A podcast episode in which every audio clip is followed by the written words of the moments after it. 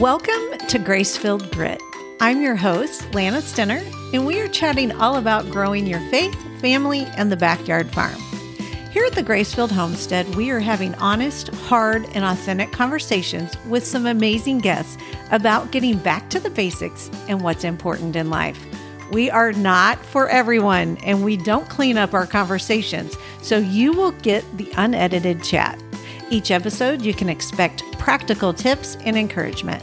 I am so honored to have you join us today, so grab a cup of coffee and let's do this thing. Welcome back to the podcast, friend. This is episode number 85, and today we are discussing the homestead spectrum urban and suburban backyard farms and how intense you have to be to call yourself a homesteader. In this episode, I'm going to share the honest truth of our setup, and I hope it'll help you. You can build the simple homestead lifestyle you want, regardless if you live in the city, a neighborhood, or out in the middle of nowhere on 100 acres. So many of us love to romanticize the country life and living off the land. It is a fairy tale that for many it just can't happen for various reasons. But we can, however, bring only the best parts of homesteading to right where you're at. What I call the homestead spectrum allows all of us to pick and choose the pieces of this lifestyle that we want and leave the rest of the nonsense and hard work behind. On one end, you can be a homesteader at heart in an apartment building, canning all kinds of veggies from the farmer's market and making your own sourdough bread without any of your chickens or even a garden bed. Curating and customizing the life you want right where you are at right now is possible without waiting. We've done it in a backyard in a neighborhood 20 years ago, before we moved to this property, we had a tiny backyard and neighboring houses backing up to us, looking right into our kitchen window, just like so many other people have. In our small backyard, we had a tiny garden, strawberry patch, and we loved to plant pumpkins for the kiddos. We went to the Saturday's farmer market to buy local produce, and we cooked for our family with scratch recipes. Of course, we dreamed of being on the full other end of the homestead spectrum on hundreds of acres in the middle of nowhere. Growing all of our own food and veggies, milking goats and cows off grid, and totally self sufficient was our dream. However, that is not a reality for most of us, and we just have to make our dreams happen with the resources we have at the moment. And I'm not encouraging you to give up your dream of going all in, moving out, and going extreme. But what I'm here to tell you is that you don't have to wait if you can't make the full shift right now. Most of you that have been around for a while know that my husband is a fire chief here in Kansas City, Missouri, and we are required to live inside the city limits. When we moved to this property over 20 years ago, we were in a bit of a dilemma, a family fork in the road. Our heart's desire was to live out into the country, raise our four babies on a farm, and enjoy self sufficiency living off the land. Lots of land. However, reality wasn't going to allow that. At the time, I was a stay at home mom, and our only income was from my firefighter husband that worked for the Kansas City Fire Department. My husband had his dream job, but it required us to have an address inside the city limits. He had two conflicting family dreams going on, which actually happens a lot. Our dreams weren't completely matching up with our circumstances, and many of you are feeling the same way. Our answer was a small four acre farm on the very north end of the city. We're basically on the city limit line right here. For us to follow our full dream, he would have had to quit his dream job. And don't think we didn't have a conversation about that. It was an option on the table for a while, and it actually could be again when he retires in the future, although I doubt it. We are on the absolute furthest corner of the city limits, and I can see that line right here from my office window. But we are inside the line and continuing to build our dream homestead life right where we are without that sprawling acreage on only four acres. And I'm going to tell you the honest truth. Those of us that have an urban farm, are in a neighborhood or a small space, I believe we're at an advantage in some ways. Yes, it can be a blessing to have a smaller space. We have to, but we also get to curate the exact lifestyle aspects of the homesteading dream, allowing the highest of priorities of what we love to take up our time and our space. It's actually genius, and I'll explain why. This really is the way to go. What I'm not sure you are aware of is that we are truly only using the back two acres for our small farming setup. I'm telling you that a smaller space, even in your neighborhood backyard, can be a gift because it requires you to be efficient, plan out what you're interested in, and build the life you want. I have talked to so many friends and homesteaders that live on huge properties, and it can be pretty overwhelming. They don't have to be careful and plan out their space like we do, and many of them end up walking back some of their original decisions of adding specific animals and projects to their land because they're just overwhelmed. Our home sits off the road a bit, so half of our acreage is in the front yard. We have planted our nut and fruit trees in the front, as well as our bee apiary. But for the most part, our front yard is not used for our farm activities. It makes for a nice curb appeal, but for usable space, most of it is wasted. Now, last fall, we moved some of our berry patches up front, so we are making progress and have more plans to utilize the front. But for now, we have the small farm mullet going on over here business in the front, party in the back. Like I mentioned, this lack of space is a blessing and requires us to be intentional, just like if you are in a neighborhood planning out your backyard space.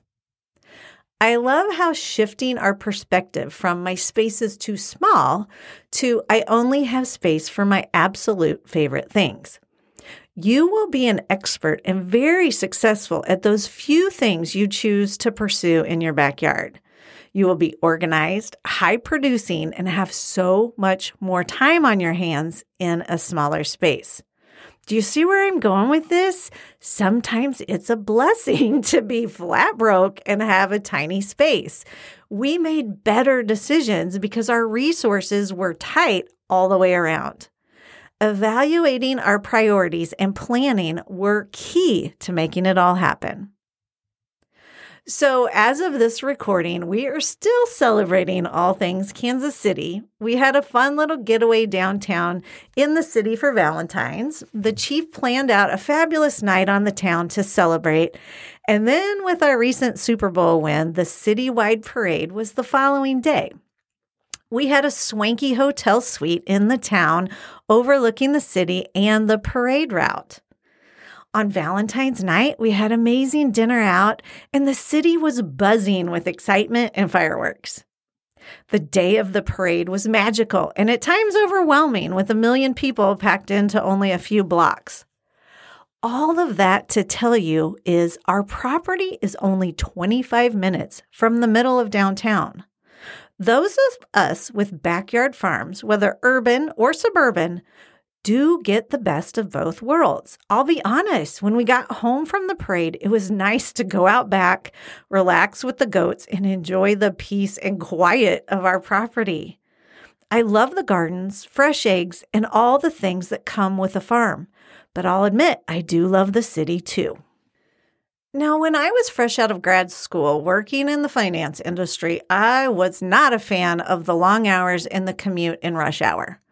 However, now that I don't have to go there every day, I love going into town for a foodie meal, the First Fridays Art District, and the Plaza shopping.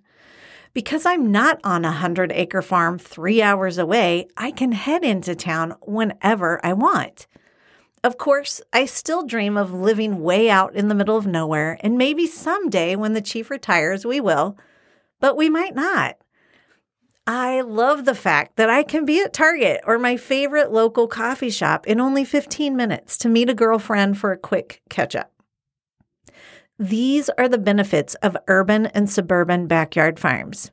This homestead spectrum is vast and has room for all of us, from the apartment renters all the way to the other side of the off grid in middle of nowhere. That is the beauty of it. We get to pick and choose what pieces we want to take and which ones don't work for us right now. We can change our minds every single season, go further in, deeper to self sufficiency, or reel it in if you're in a busy season of life and just don't want to grow your own onions that season. You are probably tired of hearing me say that this homestead lifestyle is not a one size fits all. You can live in the middle of nowhere on 50 acres, or you can live in a neighborhood. You can raise chickens, or you can buy your eggs at the store. You can grow row crops and eat every meal from your land, or you can have a tomato salsa garden in a container on your patio. You can bake your own sourdough without yeast, or you can buy your bread at the grocery. You can homeschool or put your kiddos on a bus. The beauty of a small farm is that you have to make wise choices because you don't have a ton of space and resources. Don't fall into the trap of being jealous of those homesteading folks you're watching on Instagram or YouTube. Some of them that I know are miserable because they've expanded and added more than they can handle, and now they're hustling harder than they did back in the corporate world. A small farm can be a blessing in disguise to help you from getting overwhelmed overrun by too many animals that eat up all your resources, time, feed, money, and literally your pastures. And best of all, you grow only what you love. 20 years after living here at the Gracefield homestead, I'm grateful that I didn't get what I wanted back then. This curated life is exactly how it should be for us, and it's uniquely ours. We have vertical gardens that grow up and our space savers. Our chicken coop space was well planned out to allow a mixed flock with ducks and a sassy turkey. Our goats have two small pastures to frolic in the back. We grow most of our own produce, and we are a well oiled machine over here with permaculture processes in place to utilize every garden scrap, wheelbarrow of manure, and thriving compost bins, all in our tiny space. Be encouraged that you don't have to wait to get on the homestead spectrum. Jump in wherever you want and don't wait until you have to move way out into the country on a huge farm. You can curate the dream backyard farm right where you're at. Thank you for joining us today in this episode of Gracefield Grit. I know that your time is valuable and I truly appreciate you being here. I hope it was helpful and that you'll share it with a friend. In order to schedule amazing guests on our show, we could use some good reviews. So if you've enjoyed this episode, I'd be honored if you could head over to the podcast app on your phone, tap the album art for the Gracefield Grit podcast, scroll down to the bottom of the page, and write a review. I'm looking forward to our next episode, and I hope you'll join us again.